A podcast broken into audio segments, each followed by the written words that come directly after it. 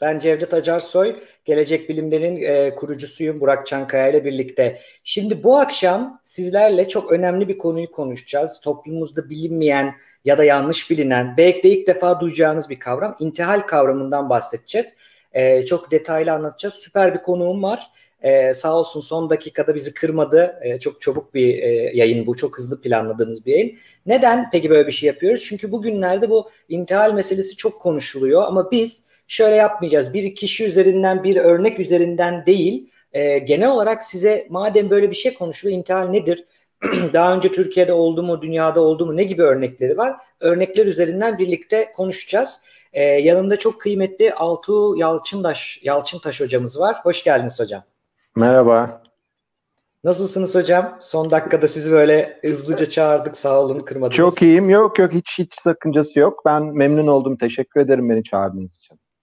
Biz teşekkür ederiz hocam. İstiyorsanız ben kısaca sizi tanıtayım. Ondan sonra e, hemen başlayalım konumuza.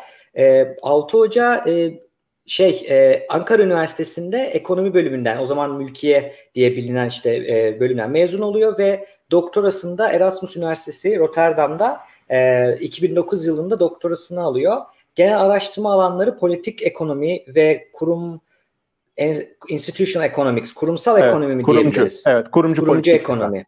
Hı-hı. Evet, kurumcu ekonomiler 10 yıldan uzun bir süredir e, pek çok e, makale e, ve araştırma projesi yayınlamış, süpervize etmiş. Mesela bunların arasında bilimsel etik de var. E, ekonomi içinde bilimsel Doğru. etik gibi, ekonominin dijitalleşmesi gibi, internet gibi e, kavramlar da var, bu konular da var. E, aynı zamanda bakıyorum e, özgeçmişinize 2010 yılında Young Scholar Award da kazanmışsınız ki bu çok prestijli bir ödüldür. E, hı hı. Böyle ödülleriniz de var. E, yine e, Cambridge Social Ontology Grup'ta da e, ziyaretçi e, hoca olarak da bulunmuşsunuz, akademisyen olarak da bulunmuşsunuz. Evet. Pek çok kitabı var e, hocamızın e, ve birçok kitapta da kitap bölümlerinde e, hep e, editörlükleri var. Şimdi onları e, uzun uzun saymayayım. E, onun dışında da Twitter'da ve e, YouTube'dasınız hocam. YouTube kanalınızda neler yapıyorsunuz? İzleyenlere buradan e, söyleyelim bakmak isterlerse. Tabii. Pandemi döneminde açtığım bir kanal o. E, İktisat ve felsefe monologları. Yani tek başıma e, işte derslerde hep beraberken konuştuğum konuları tek başıma konuşuyorum. O yüzden monolog e, dedim. Arkadaşlara sordum ne e, koyalım kanalın ismine diye. Orada e, evrim kuramı anlatıyorum. Evrimci iktisat ve e, işte kurumcu iktisat üzerine e, meseleleri anlatıyorum. E, dijitalleşme benim işte son yıllarda e, çalıştığım bir şey. 2013'ten beri özellikle. E, Türkiye'de geziden beri yani. E, onun üzerine işte bu dijital korumacılık, verinin lokalizasyonu, büyük veri ekonomisi e, e, üzerine paylaşımlarım var. Bir de e, yine işte pandemi döneminde e, e, bir takım webinarlara falan katıldım. E, onların da kayıtları var. Evet, tam şu anda galiba şey fare üzerinde evet. duruyor. E, evet. Onları da oraya koyuyorum. E, ondan sonra yani Nobel'i alamayacağım kesinleşti. Belki Grammy'yi alabilirim diye. Öyle düşündüm. ya e, akademide bunu da bir ara konuşuruz ama akademide mesela sizin gibi dijital dünyadan anlayan, yani fark eden anlayan ve iyi kullanabilen yani halkla iletişim. Çünkü bilim insanının bir görevi de hani yapmak zorunda mıyız tartışılır ama bir görevi de halka bunu anlatmak, insanlara anlatmak, açık bir şekilde e, şey yapmak. Dolayısıyla burada da üzerinize düşen bu görevi çok iyi e, yaptığınızı söyleyebilirim.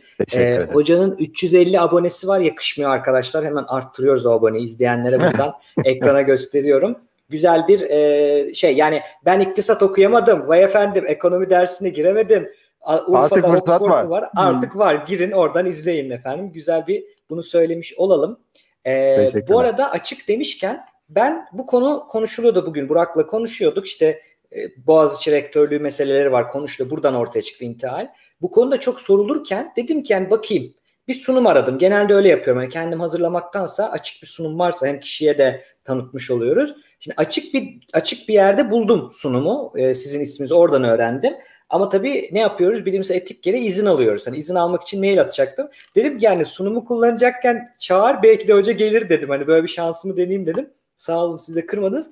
Tabii ee, ki. O da zaman. çok önemli. Yani sunumunuzu açık erişime de koymak. Mesela bu konu araştırıldığın zaman Google'da çıkan ilk sunumlardan bir tanesi sizinki de. İntihal nedir diye yazıldığında. Evet yani belki bunu da konuşuruz bugün. Bu açık bilim meselesi, evet. e, bilimin popülerleştirilmesi, bulguların kamuyla, genel kamuyla paylaşılması meselesi önemli. Ankara Üniversitesi'nde e, e, bu açık e, ders malzemeleri inisiyatifi var ve bu çok da iyi işliyor. E, ben de galiba bütün derslerim orada benim. Yani sadece o bu değil, düşünce tarihi dersi de anlatıyorum, evrimci politik iktisat dersi de anlatıyorum. Onların slaytları da e, e, üniversitenin açık ders malzemelerinde var. Siz de beni oradan e, evet. yani oradan bağlantı kurduk birbirimizle. Hı. Evet. Aslında hocam bir başka yayında da eğer isterseniz bu evrimci ekonomi çok hoşuma gitti benim kavram olarak. Bunu da konuşabiliriz. Tabii. Bu da çok ilgimi çekti. Bak çete de yazsınlar eğer ilgilerini çekiyorsa. Bunu da Tabii konuşabiliriz. Ki, seve seve. O zaman ben geçiyorum hocam konumuza. Bugünkü olay intihal. Şimdi ben şöyle bir soru soracağım. Normal izleyen için duyuluyorlar, televizyonda duyuluyor vesaire. Nedir bu intihal hocam? Bunu konuşalım ilk başta. İntihal başkasına ait olan bir fikri kullanmak demek. Ama işte yerleşik hale gelmiş yöntemlerin dışında kullanmak demek. Nedir bu? Yani o kişinin ismini anmadan, hmm. e, o kişiye referans vermeden, o kişinin ürettiği ürünü alıntılamadan, uygun bir şekilde hmm. alıntılamadan. E, bunun hukuk çerçevesinde tanımı var e, e, bir de ahlak boyutu var. E, aşağı yukarı bütün hukuk ve mevzuat metinlerinde yani yazılı normlar intihali üç aşağı beş yukarı aynı şekilde tanımlar. İşte şu anda e, senin gösterdiğin tanımda e, bu tanımların içerisinden e, benim hazırladığım bir tanım. Bir yazarın veya bir konuşmacının bu bir e, ressam da olabilir, e, müzisyen de olabilir e, bir yazarın e, fikrini işte e, kendininmiş gibi e, kendi eserinin içerisinde kullanmaya biz intihal veya çalma çırpma diyoruz. Aslında bir hırsızlık türüdür. Hı hı. İntihal, araklama fikri. diyorlar bazen tabii, televizyonlarda. Tabii, aşırma, evet aşırma, aşırma araklama. E, intihal e, e, bilimsel bilgi üretim sürecinde e, bilimsel suistimal adını verdiğimiz üç formdan bir tanesi, üç yanlış davranıştan bir tanesi. Bunlardan bir tanesi e, olmayan verinin varmış gibi gösterilmesi. Bir önceki slaytta heh, orada var. Olmayan verinin varmış gibi gösterilmesi. Diğeri var olan verinin çarpıtılması. Üçüncüsü de e, intihal. Bu üçü ne ilişkin işte e, Türkiye'de YÖK nezdinde e, birazdan bahsederiz. FİSEK e, kapsamında, kanunlar kapsamında, Avrupa Birliği e, projelerine başvururken ne bileyim Erasmus Üniversitesi'nde veya Amsterdam Üniversitesi'nde her tarafta bu üçüne ilişkin yasal yaptırım var. Bir de bunların dışındakiler de var. Yani onları bugün girmek tabii mümkün değil ama questionable dediğiniz yani böyle şüpheli evet, e, şüpheli işler. sorgulanabilir araştırma yöntemleri. Yani elindeki Hı-hı. veriyi mesela sağlıklı tutmuyorsun. Veya işte bir proje yöneticisisin ama projene dahil edeceğin kişiler işte ne bileyim e, toplumsal cinsiyetine, e, e, milliyetine, dini inancına, politik görüşüne göre ayırıyorsun. Bazılarını içeri alıyorsun, bazılarını almıyorsun. Ve bunların bunlar scientific misconduct adını verdiğim bilimsel suistimal içerisinde değil. Bunlar sorgulanabilir araştırma e, e, pratikleri. Mobbing, mobbing çok e, e, evet. önemli. Ama bu üçünden bir tanesi. Yani biz e, bilimsel suistimal dediğimiz zaman çarpıtma, ondan sonra e, yan, yanlışlama yani işte yanıltma e, ve intihali e, anlıyoruz. İntihalde başkasına ait olan bir fikri seninmiş gibi kullanmak, yaygın hale gelen, yerleşik hale gelen alıntılama yöntemlerini kullanmamak. Nasıl olacak bu? Çeşitli yöntemleri var. Mesela en, en yaygın olanı bunun kopyala yapıştırdır. Hı hı. Yani Ctrl C, Ctrl V. ee, evet yani e, kod kod yazanlar bunu direkt çok iyi yapıştırmak yani bu direkt Tabii. hiç ellemeden kişiye de şey vermeden mesela demiş ki Selim Soydemir hocam intihar bir tür hırsızlık evet fikir hırsızlığıdır. Kesinlikle. Ee, çünkü aynı zamanda da hırsızlık da yani alıyorum ve o kişiye Hı. ait de demiyorum benimdir bu fikir diyorum veya bunu ima ediyorum. Çünkü referans Kesin. vermezsen bu anlama gelir akademide. Ee, bu çok doğru. Dediğiniz bu çok copy paste tanesi direkt evet. aynen almak. Aynen almak. Yani bu bu şimdi copy paste diyoruz ama intihal dijitalleşmeden sonra ortaya çıktı demiyorum. Ee, copy paste olmak zorunda değil. Yani 1776 Adam Smith'in Uluslararası Zengin Ulusların Zenginliği kitabını e, alıp tezin içerisinde bir bölümünü kullanabilirsin. E, bunun için illaki copy paste yapmana gerek yok. Hardcover olan kitabın önüne alıp kendine çekebilirsin. Ama en nihayetinde mantık yine aynı. Kopyalıyorsun ve yapıştırıyorsun kendi metnin içerisinde. Bu en yaygın olarak gördüğümüz e, şey yöntemi. E, bir diğeri tercümeler. Hmm, bu tercümeler de bir intihal türüdür ve bunu e, bunu tespiti biraz daha zor tabii. Neden? Çünkü e, yani İngilizceden bir metni alıyorsun, kendi tezinin içerisinde Türkçe olarak yerleştiriyorsun. İşte ne bileyim Turnitin, Authenticate vesaire gibi programları e, veya Google aramasıyla mesela tezin hocası veya işte e, bağımsız bir araştırmacı, merak eden bir kişi senin tezini alıp eğer sen tercüme yaptıysan, tercümeyle intihal yaptıysan hani bunu bulması neredeyse imkansız. Nereden bileceksin Mark Twain'den nasıl e, tercüme yaptı? Yani Google Search algoritması bunu e, bul, Şeyde, bulmam. İngilizcesi buna çok benziyor demiyor değil mi Google tabii, mesela? Tabii, tabii. Yani çok şey olursa belki olabilir. Ne bileyim görünmeyen el mesela e, invisible hand ikisi yan yana kullanılan terimler olduğu için belki Adam Smith'in içindeki görünmeyen elle ilgili bölümün Türkçesini alıp koyarsan belki e, belki hmm. bulabilirsin ama bu çok e, yani bu yaygın bir e, intihal türü tercüme. E, Türkçe, Türkiye'de de çok yaygın, dünyada da yaygın. E, ondan sonra hani burada, burada bir örnek verebilir miyim hocam? Mesela Tabii, aklıma buyurun. şu geliyor. Biz e, bir süredir Gelecek Bilim'de net sitemiz var bizim. Ondan önce de bilim treniydi.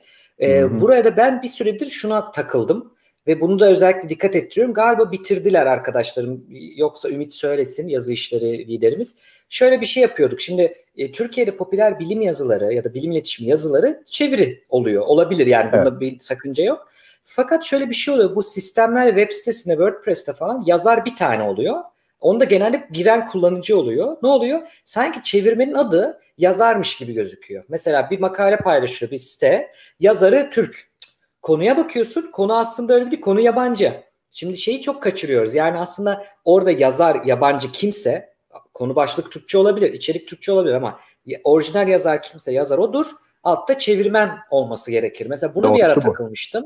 Ee, öteki Tabii. türlüsü aslında dediğiniz gibi tercümeyle intihale giriyor. Tabii ve, ve tabii Türkiye'de çok yaygındı. Ee, mesela Cumhuriyet'in ilk dönemlerinde aklıma ilk gelen Marx'ın Türkçe ilk çevirisi intihaldir baştan başa. ee, Marx'ın tabii e, Marx'ın Kapitalini e, İtalyanca e, bir çizgi roman versiyonundan Türkçe'ye aktarılmıştır. E, mesela bu, bu tipiktir. Ama bu yani şunu da gerektiriyor. E, e, okuyucunun da yani bilimsel bilgi tüketenin de e, araştırmacının da yani bilgisayar bilgiyi üreten kişinin de e, genel kamunun da buna yönelik bir algısının olması lazım. Yani neyin hırsızlık, neyin değil, bunun bir etik ve aynı zamanda bir hukuk problemi olduğunu e, biliyor olması lazım. Eğer bu yoksa, yani hukuk normları yoksa, e, bu konuda kamuda bir tartışma yoksa, e, yani benim aklıma çok vaka geliyor. E, benim çalıştığım alanda örnek vereyim, iktisattan örnek Hı-hı. vereyim.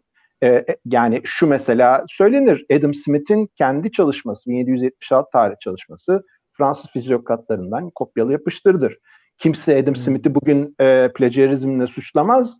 Çünkü bu yaygın bir pratiktir. Yani aslında yazar kavramının doğuşuna kadar gitmesi lazım belki bu tartışmanın. Yani yazar ne zaman ortaya çıkıyor? Çok büyük ihtimalle önce e, entelektüel metin ortaya çıkıyor. Yazar daha sonra ortaya çıkıyor. Hmm. Bu da benim tahminim 17. yüzyıl sonrası bir döneme denk geliyor. Ee, Adam Smith'in yaşadığı dönemde yazarlar var. Yani Adam Smith bir yazar. E, e, ama başka bir yerden esinlenmek veya onun kopyalayıp yapıştırmak e, e, en büyük kabahat değil. Yani 100 yılın suçu e, demek e, e, haksızlık olur. E, ne dedik? O zaman kopyalı yapıştır var. Ondan sonra tercüme bunlardan bir tanesi. Bir de öz intihal e, diye bir şey var. Evet, self plagiarism. Bunu chat, chatte de sormuşlar şimdi onu bekliyordum. Mesela diyor ki e, Fatih Karadağ yazar değiştirip yazdığı zaman zaten kendisinin olmuyor mu? Mesela herhalde onu kastetti. Yani ben eski bir yazdığım bir şeyden direkt alıyorum ama sanki şimdi, şimdi yazmışım gibi gösterince mi problem oluyor mesela? Çünkü o da benim. Hayır, hayır. Ee, orada şu ayrımı yapalım. Ee, paraphrase dediğimiz bir şey var. Ee, biz okuduğumuz her türlü metni e, kendi kelimelerimizle, kendi yorumlarımızla tekrar kullanabiliriz. Hı hı. Bunda hiçbir şey, zaten bilim böyle bir şey. Yani Adam Smith bunu dedi, Ricardo bunu dedi, Keynes bunu dedi. E, Keynes'e referans ver, şey Adam Smith'e referans ver. Ondan sonra sen kendi yazacağını, kendi söyleyeceğini söyle. Bu, bunu kendi yorumunu koyuyorsun içerisine. Kendini Hı. yeniden ifade ediyorsun veya kendi gözlüklerinle Adam Smith'i okuyorsun. Senin gözlüğünden Adam Smith başka bir evet. metin olabilir. Burada ondan bahsetmiyoruz. Serp'le öz intihal dediğimiz zaman daha önceden senin yazdığın bir makalenin içerisinden paragrafları işte bunu salami slicing de deniyor. Yani e, salam dilimlemek. Kesme. Ha, evet, salam, salam gibi, gibi kesmek, tekrar kullanmak anlamında. E, diyelim işte e, e, Journal of Economic Methodology'deki bir makalenin içerisindeki üç paragrafı Journal of Institutional Economics'teki makalenin içerisine koydun. Referans da vermedin. Versen bile sorun. E, ama bunu yaptığın zaman bu işte self e, plagiarizme giriyor. Ama burada bir e, şey düşmek lazım, bir e, dipnot düşmek lazım. Burası böyle birazcık e, gri bir alan. Hmm. E, mesela iktisadın içerisinden yine söylersen, bilmiyorum senin çalıştığın e, alanda da eminim vardır. Örneğin doktora tezlerini yayınladıktan sonra doktor tezin içerisinden bölümleri journal article haline getirirsin. Bu self plagiarizm içerisine girmez. Evet. Bazı dergiler e, ama bu iktisat için söylüyorum. Diğer alanlarda tam nasıl oluyor? Mesela tarihte muhtemelen birazcık daha hmm. farklı. Felsefede birazcık daha farklı. Bizde Orada nasıl yapıyorlardı biliyor musunuz hocam? Hollanda'daki doktorlarda yani psikoloji doktorası yapan arkadaşlarım da var. Bizde de öyle. Şey diyor yani zaten diyor ki doktoran içinde diyor kitabı bırak tezi e, makale yaz diyor. Yani uluslararası dergide makale en azından submit et, gönder diyor. E sonra teze geçerken zaten siz şey yapıyorsunuz. Bir giriş yazıyorsunuz Hepsine hı hı. şey. Sonra o makaleleri alıyorsunuz ve şey evet. aynen alıyorlar. Yani diyorlar ki bak bu burada bu chapter ama aynı zamanda da burada yayınlandı diyorlar. İşte dört tane diyelim makale bir de discussion kapanış tartışma yazıyorsunuz. Size tez oluyor mesela kitap oluyor. Böyle böyle yapılıyor şeyde. Tabii ki. Ee, Bilkent'te ve ODTÜ'de yani yakın dönemde konuştuğum iki doktorant arkadaşım teyit ettiler bunu.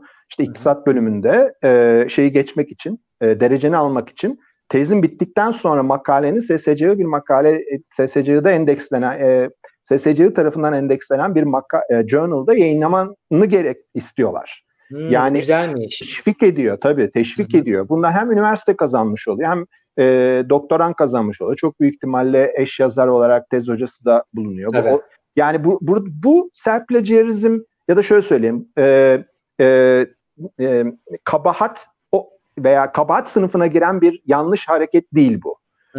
Plagiarizm e, sen Cambridge University Press'le bir e, sözleşme imzaladın, metnini oraya verdin. Hı hı. Ondan sonra Oxford University Press'le e, bir sözleşme daha yaptın. Daha önceden verdiğin metni Oxford'da da kullanırsan işte bu sert plagiarizme girer. Çünkü bu hmm. burada telif hakları meselesi e, işin içine girmiş olur. İki tane yayın evi, ticari yayın evi, ticari hakların arayacak e, olur e, ve burada sorun çıkar. Self plagiarizm bu. Böyle gri bir alan. E, iktisadın içerisinde örnekler var. Diğer disiplinlerin içerisinde örnekler var. E, e, şey olursa e, gelirim. Bir tane daha söylemek istiyorum. Belki hı hı. sen hani şey girmeden önce, araya girmeden önce. Tabii. E, tablo ve görseller de izinsiz hı. kullanılamaz mesela. Bu Türkiye'de çok e, şey yayın evlerinin çok dikkat ettiği bir ayrıntı değil ama e, yurt dışında bilindik e, ticari yayın eviyle e, çalışıyorsan e, daha önceden kullanılmış bir tabloyu e, kendi metnine kendi metninde kullanmak için yazılı izin alman gerekir. E, çünkü sanat eserine girmiş oluyor. E, bizim şeylerde de çok yapılır bu tezlerde görüyoruz yani e, e, işte Wikipedia'dan almış bir yerden mesela tablo almış. Yani TÜİK'in tablosunu bile kullanman aslında ee, şey mi gibi geliyor? Hani ben Google'da arıyorum bir görsel çıkıyor. Yani görselse Hı-hı. o artık hani bir eser ya eser tabii, tabii esere de, giriyor. Yani tabii. şey kavramı da var hocam mesela internette aratıyorsan ve çıkıyorsa o zaman e, kullanı yani her şekilde kullanırım. İşte mesela sizin sunumu örnek verelim. Siz evet. diyorsunuz ki ben belki size sormasaydım da kullansaydım da sorun olmayacaktı. Çünkü herhalde siz dediniz ki ben, ben açık açtım. veriyorum. Ha, evet. Tamam. Ama ben şimdi bunu bilmiyordum. Ama mesela şu da olabilir. Bir yerde girerler ve o hakikaten halka açıktır. Ama bu şey demek izni değildir. Al onu kendi yayınında kullan. Onun üzerinden Tabii. bir yayın çıkar izni değildir. Böyle algılanıyor. Hani Google'da aratıyorum bir görsel ben o zaman onu alır kullanırım. Mesela gibi Tabii. bir halbuki bunun e, şeyi var. Tabloda da öyle herhalde. Yani yabancı Kesinlikle. bir görseli alıp falan.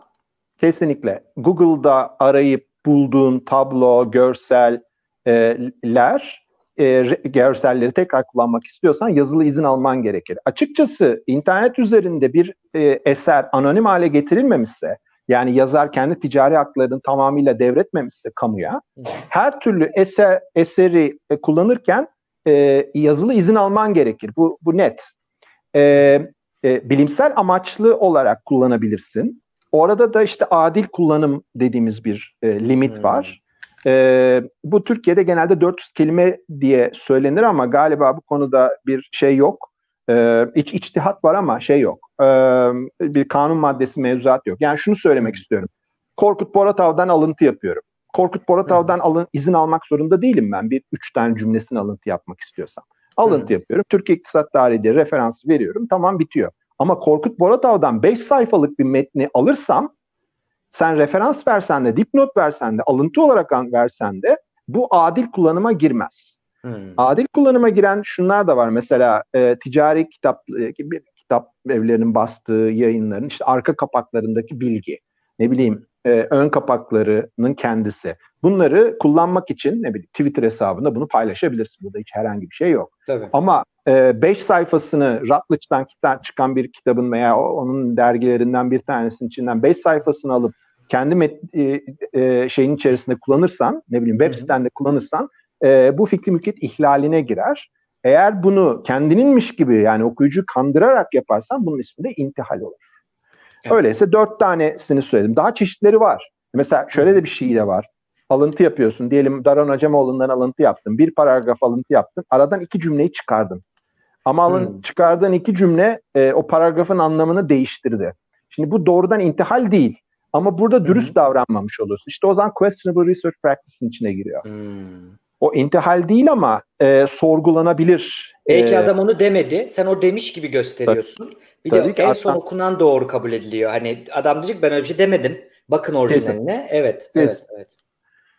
Ee, yani bu bir hukuk sorunu birincisi. Çünkü e, Fikir Sanat Eserleri Kanunu'muz var. İşte 1952 mi 53 tarihli galiba. Eski de bir kanun yani Türkiye şartlarında.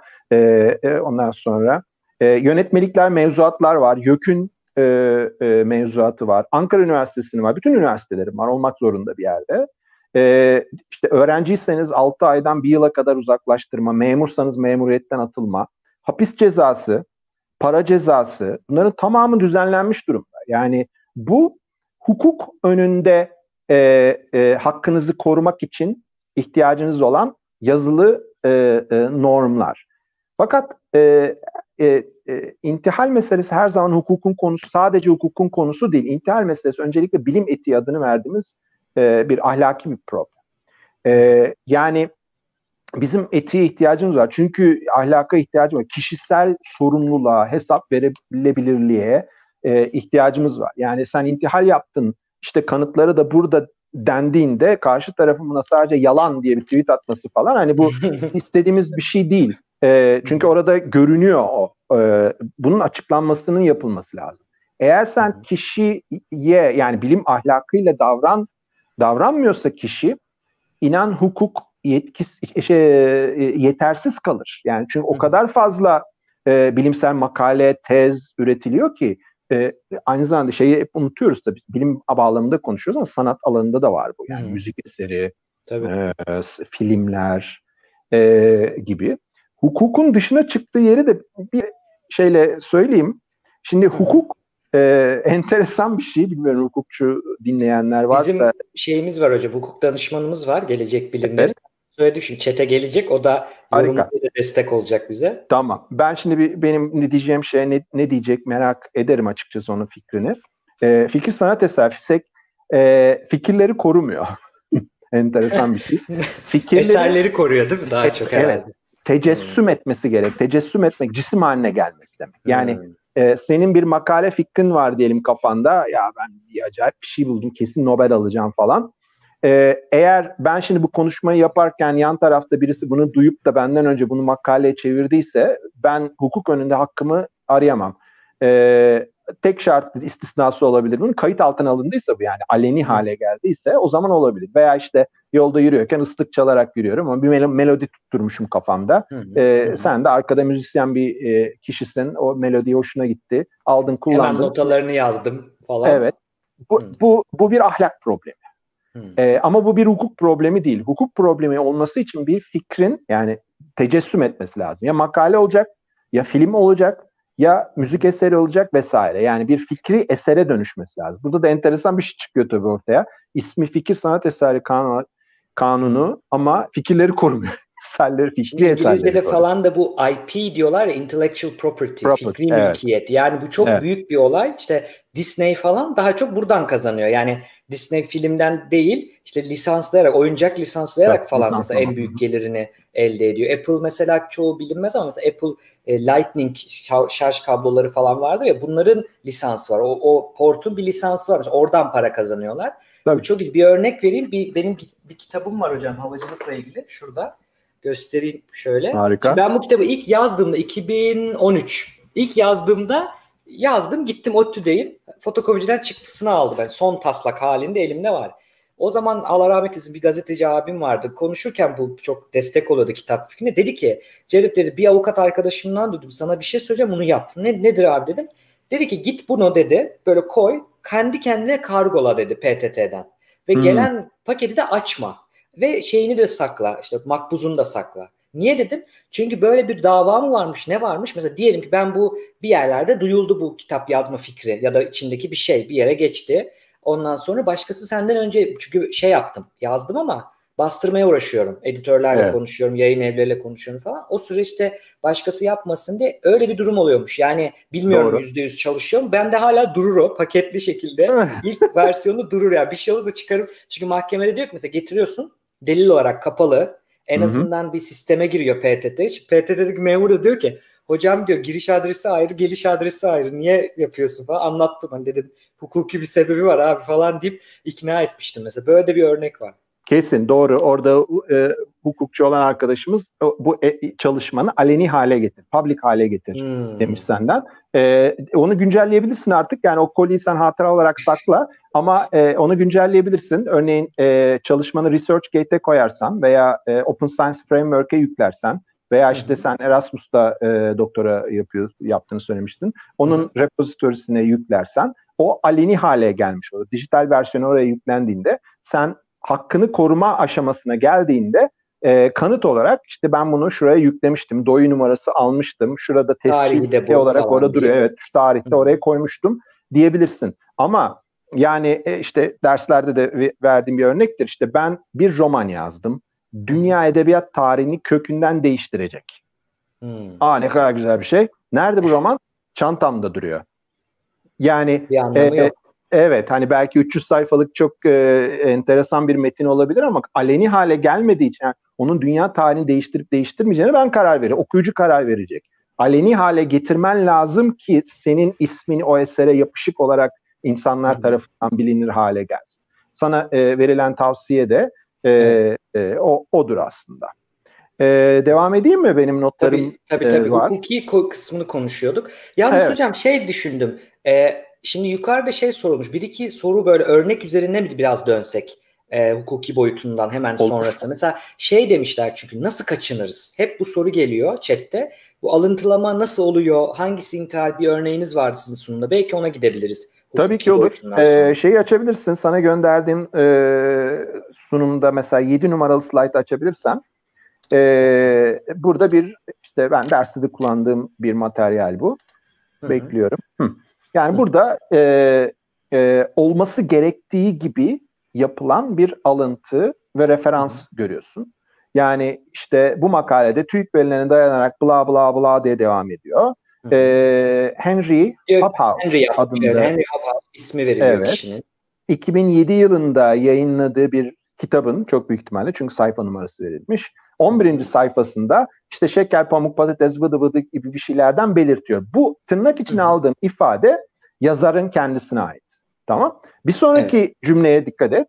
Ayrıca Pop House 2007-14'te belirttiği gibi bak burada da alıntı yapmamışım. Alıntı Hı-hı. yok ama o sayfada belirttiği bir bilgi var. Kendi cümlelerimden onu söylemişim. Şimdi paraphrase ediyorum. Paraphrase etmişim. Evet aynen. Burada herhangi bir sorun yok. 5 numaralı slayta gelirsen bunun nasıl sorun olabileceğini e, e, orada görüyorsun. Gördüğün gibi bu metni okuyan kişi, bu paragrafı okuyan kişi sanki bu paragrafın içindeki bütün cümleler bana aitmiş ve bütün fikirler bana aitmiş gibi düşünür doğal olarak. Çünkü ben burada etkilendiğim, kullandığım yazarın ismini vermemişim. E, herhangi bir referans vermemişim. Yani bizim evet. kaçınmamız, intihalden kaçınmak aslında e, doğru bir şekilde alıntı yapmak yoluyla olur. Hı hı. E, açıkçası intihal insanın başına gelen bir şey değildir. İntihali planlarsın yani. İntihal kasıt e, e, ön plana çıkar intihalde tabii ki. Evet. Yani e, kasıt olmadan yapılan bazı suistimal e, vakaları var. Hani bu benim de başıma gelmişti doktora tezim sırasında. Yani başıma geliyordu az kalsın. E, tezimi yazarken benim tezim uzun sürdü biraz. Tezin en başında okuduğum metinlerden bir şey falan filan orada yazmışım. E, ve yani 6-7 sene sonra onu kitap haline getirdiğinde ara, o artık alıntımı nereden şey oldu. Gözümden kaçmış. Bir, bir paragraf bir şeydi. E, şeyde tez hocası da okuyunca bu cümle senin mi? diye soru işareti şey yapmıştı. Çünkü çok belli. Yani e, ana dili iki İngilizce olmayan birisinin yazdığı bir metin çat diye bir yerde e, profesyonel ana dil İngilizce olan birisinin yazdığı bir metne dönüşmüş sonra tekrar şey olmuş.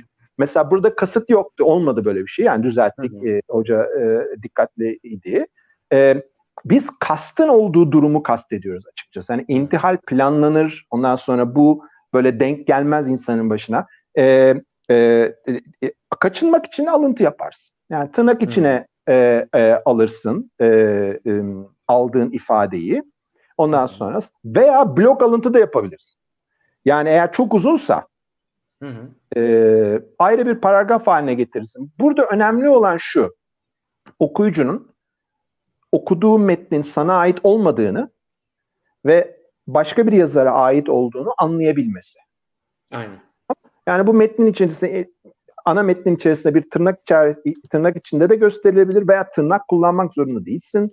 Bir blok alıntı şeklinde e, e, gösterebilirsin. Benim sana verdiğim slaytlarda bir tane örneğin olması lazım. Mesela Onu orada bu, göster. Bu metin içinde yazmış yazmış yazmış. Evet. Aynen ee, bu metin içinde. Tırnakta değiştirmeden almış oluyor değil mi? Orijinalde Aynen. nasılsa birebir aynı, aynı cümleyi alıyorum. alıyor. Evet. Ve sonra referansı veriyor. Şu evet. Hangi şey? Hı-hı. Evet. Bir de burada Bu, şu da var hocam o da karı kaçırılıyor. Şimdi hem hakkını vermek yani bir hukuki ahlaki boyutu var. Bir de şöyle bir güzellik var. Ben diyeceğim ki aa bu ilginçmiş. Öyle oluyor ki şimdi mesela doktora da makale bakıyorum. Birisi bir şey diyor. Bazen o makale benim ilgimi çekmiyor. Yani benim için önemli değil. Onun kullandığı referans önemli. Ona gitmem lazım. Tabii. Şimdi onu Aynen. vermezse bilemiyorum. Bak burada çok güzel. Koas'ın 98'de 88'de yazdığının tak diye 174. sayfasında aradığımı bulabiliyorum mesela. Kesinlikle. Bu link vermek gibi. İnternette URL var ya link vermek evet. gibi aslında. Kesinlikle. Onun analog hali.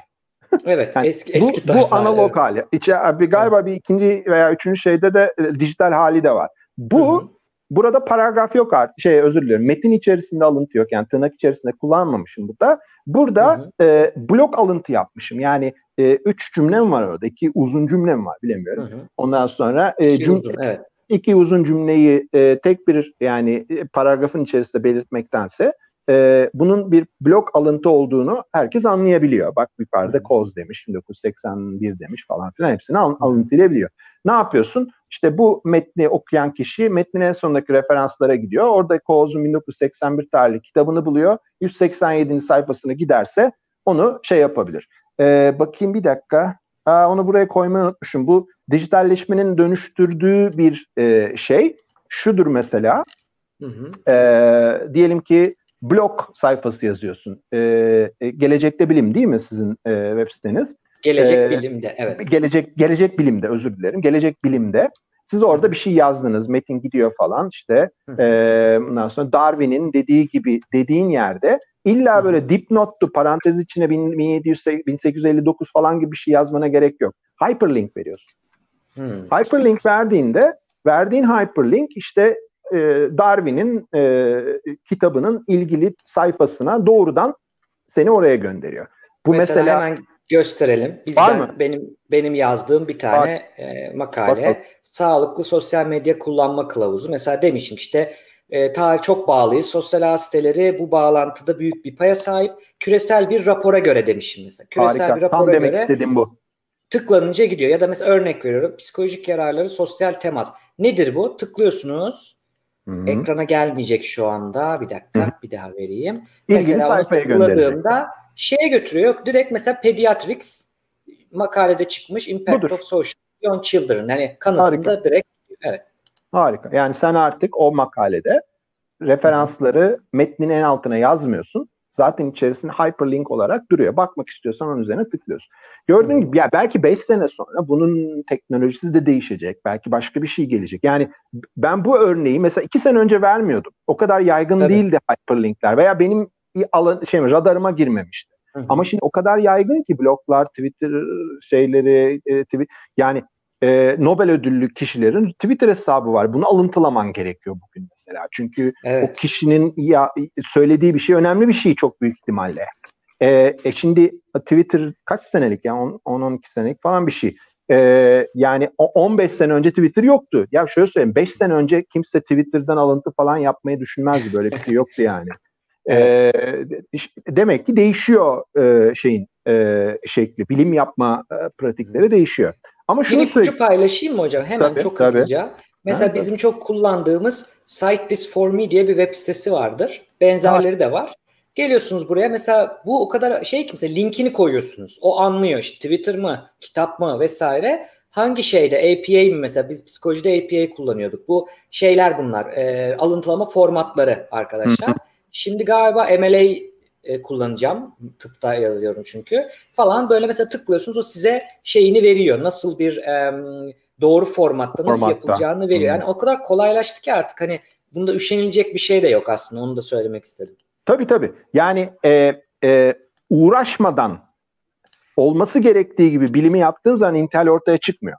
Intel ortaya çıkması için kas, kast etmen lazım. Yani evet. uğraşman e, gerek e, ve birçok e, ciddi intihal vakasında da biz gerçekten kastı görüyoruz. Yani orada esinlenme yok, orada denk gelmiş bir yazarın küçük bir hatası yok. Orada bir bir kasıt var. Ama şunu da söyleyeyim, her tırnak içindeki ifade alıntı demek değildir. Bu bir. Hmm. Yani e, bu genelde karıştırılıyor. Yani işte bir örnek verelim. Michel Foucault'un biyopolitik derken kastettiği şey. Hı hı. Şimdi burada biyopolitiği tırnak içerisine almışım. Bu bu bir alıntı ya alıntı değil. Alıntı kası alıntı kastıyla yaptığım bir cümle değil bu. Ben burada şunu kastediyorum. Foucault biyopolitik diye bir şey kullanmış, kelime, bir kavram. Ben o kavramın hı. anlamını aynı, aynı fikirde değilim Foucault'la. Şimdi bir sonraki cümlede onu neden aynı şeyi düşünmediğimi açıklayacağım. O yüzden tırnak içine alıyorum. O biyopolitik diyor. Ben de biyopolitik diyorum ama Foucault bence doğru söylememiş. Foucault'un tırnak içinde biyopolitik dediği kavrama göre bıdı bıdı bir şey söylüyorsun. Ama ben bu çalışmada biyopolitik derken bir şunu şunu şunu kastediyorum diyorsun. Konuşurken de yapıyor mesela bir şey aslında katılmıyoruz diyelim işte ne bileyim işte e, tırnak içinde işte kadınlar bilimde iyi değildir. Mesela öyle dediğiniz zaman tırnak için bak bana ait değil. Bir şey söyleyeceğim. Değil. Aynen. Onun için böyle hatta siz de yaptınız ya bu geldi yani evet. böyle bir şey. Evet. evet. evet. Ee, bir başka e, e, ayrıntı da şu, e, alıntı yapmak sadece e, e, tırnak işaretiyle olmaz. Daha öncekini göstermiştin. E, veya tırnak işareti kullanmadan da referans verebiliriz. İşte e, nasıl diyelim, hani, Daran Acemoğlu Türkiye ekonomisinin kalkınma patikasına girebilmesi için kurumların verimli bir şekilde çalışması gerektiğini öne sürmüştür. Şimdi ben bu benim kafamdan yazdığım bir cümle. Anladığım kadarıyla Daran Acemoğlu bunu söylüyor. Hani Daran Acemoğlu uzmanı varsa aykırı bir şey de söyleyebilir. Hiç sorun değil. Hiç sorun değil. Bu benim argümanım. Benim anladığım kadarıyla. Bakınız Daran Acemoğlu Ulusların Yükselişi ve Çöküşü sayfa bilmem kaç. Bu benim ben burada şimdi bir alıntı yapmadım. Anladığım kadarıyla ve hatta yorumumu da katarak belki Daran Acemoğlu'nun ne dediğini okuyucuya aktardım. Burada herhangi bir problem yok. Referans var. E, dolayısıyla herhangi bir e, sorunumuz da e, yok. Ondan evet. sonra e, bakıyorum. Alıntı yapmadan e, da intihal olabilir e, e, demişim. Evet bu da e, yani fikri başka bir yerden almışsındır mesela işte ne diyelim. Bu Mesela ha, burada örne- ben bu örneği anlamıştım. Bu çalışmada daha önce hiçbir iktisatçı Hı-hı. tarafından ele alınmamış olan kendiliğinden düzen kavramının önemini açıklayacağım falan demiş. Evet. Bu şey mi demek? Aslında var. daha önce alındı başkası Aynen. tarafından ben alınmamış gibi gösteriyorum. Tabii. Bu mu? Aynen. Buradaki e, yazar e, kasıtlı olarak okuyucuyu kandırmak amaçlı olarak bu cümleyi kurmuş. Yani iktisadı e, bilen, iktisadi düşünceler tarihine çalışan ki herkes kendiliğinden düzen kavramının işte e, Hayek'e ait olduğunu bilir. E, e, ondan sonra bu konuda intihal yapamazsın. Hani bu konuda e, çok zor. Ama şu olabilir yani tanınmamış bir yazardır işte ne bileyim falanca bir ülkedeki Çek Cumhuriyeti'ndeki bir makalenin içerisinde kullanılan bir fikri e, daha önce hiç kullanılmamış olan şu falan falan kavramı kullanacağım. Bu da intihal. E, bunu tespit etmek daha zor. Yani e, şeyi e, kendiliğinden düzeni e, çalamazsın çünkü yani çok açık. e, gö, görünmeyen el çalamazsın. Ne bileyim sınıf savaşı mı çalamazsın. E, aylak sınıf e, çalamazsın. Çünkü bu iktisatçı olanlar hani anında bilirler bunu kime ait olduğunu. Dolayısıyla bu kavramları kullanırken tırnak içerisine alıp e, işte her e, görünmeyen el kavramını kullandığında bakınız e, 1776 ulusların zenginliği sayfa 146 demek de anlamsız. Artık hmm. o e, artık o biliniyor. Yani Adam Smith ve e, mal görünme... olmuş artık. Alana evet, mal. mal Herkes bilir yani onu. Evet. Aynen. Aynen o bilir. Ee, ne söyleyebilirim? Ee, bir takım yazılımlarımız var bizim. Yani bunları hmm, tespit evet. etmek için. Belki e, hani sen başta onu söylemiştin ya nasıl kaçınırız diye. E, şimdi bu e, yazılım işte Turnitin ve Authenticate'den bahsediyorum.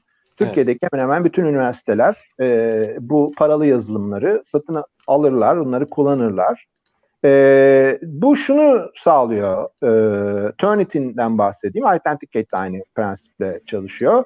E, öğrenciler için eğer bir e, master yüksek lisans tezi, e, master tezi veya doktor tezi yazıyorsan işte tez hocan sana e, e, Turnitin linki gönderiyor. Oraya sen kendi dokümanını upload ediyorsun. Şöyle bir algoritması var yan yana olan 7 tane kelimeyi Google veya işte kendi veri tabanında buluyorsa bunu benzerlik olarak raporluyor. Ee, evet. Bu 7 rakamı yani o değiştirebildiğin bir rakam. 3'e de indirebilirsin, o 5'e de çıkartabilirsin. Ama default olarak bir yanlış bilmiyorsam 7'de duruyor. Yani yan yana duran 7 tane kelime e, varsa ve bu senden daha önceden başka bir yerde kullanılmışsa Turnitin'e yüklediğin doküman da bu çıkıyor. Ama her zaman çıkmayabilir. Mesela tercümede çıkmaz. Kesinlikle çıkmaz. Ee, veya resim olarak yüklenmiş bazı dokümanlar olabilir internette. Ee, onları e, e, bulması mümkün değildir. Ama Turnitin ve Authenticate'in şöyle bir özelliği var. Ee, kullanıcı üzerinde psikolojik bir baskı yaratıyor.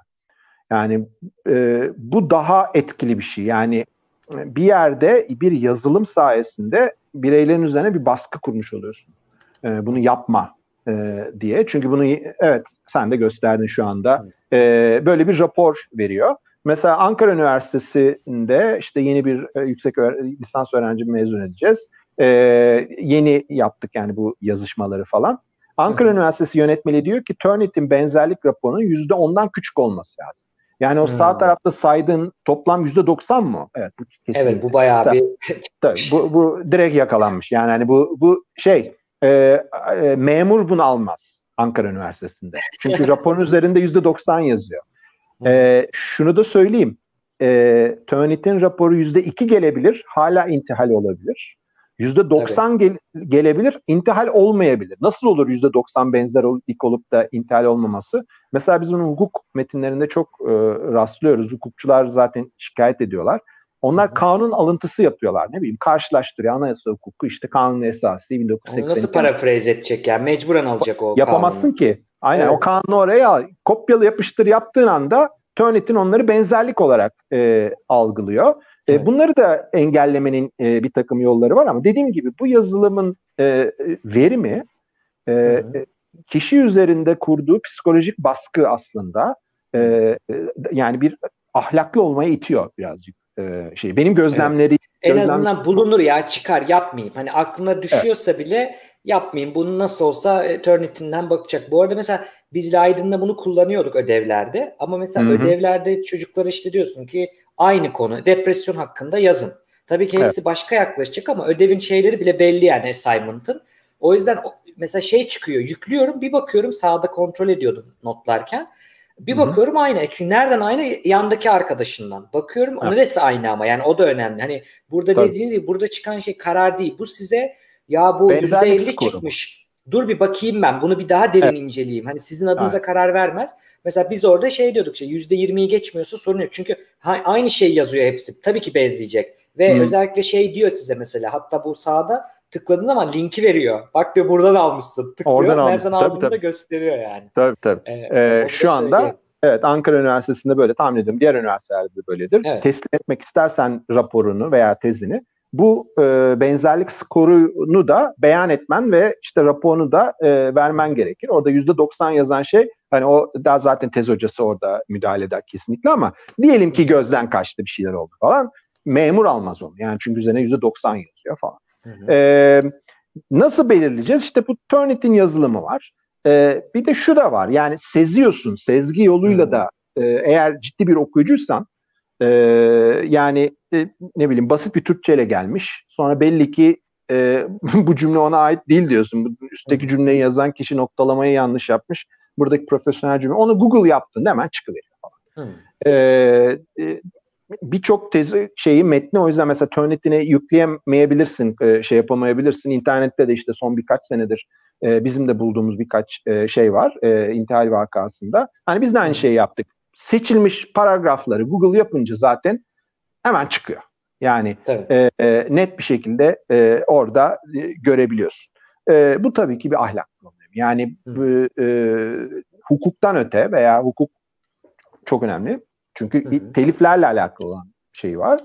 E, bir de e, e, şeyde yani fikri, fikri sanat eserleri FİSEK tarafından korunan bir, taraf var ama ben daha fazla şey tarafını düşünmek istiyorum. Öyle düşündüm şu ana kadar. Yani bilimsel ahlak e, kısmını, normlar Tabii. kısmını, bilim normları kısmını düşünmeyi açıkçası tercih ediyorum. Ee, Burası oturursa zaten yasanın da daha rahat işleyecektir. Yani çünkü şöyle bir şey tabii. var. Bunun yanlış olduğunu en az başkası da bilmeli ki en az şikayet etsin ki hukuk işlesin. Yani Doğru. gizli kapaklı da yani dediğiniz gibi asıl sorun e, zihinlerde bunun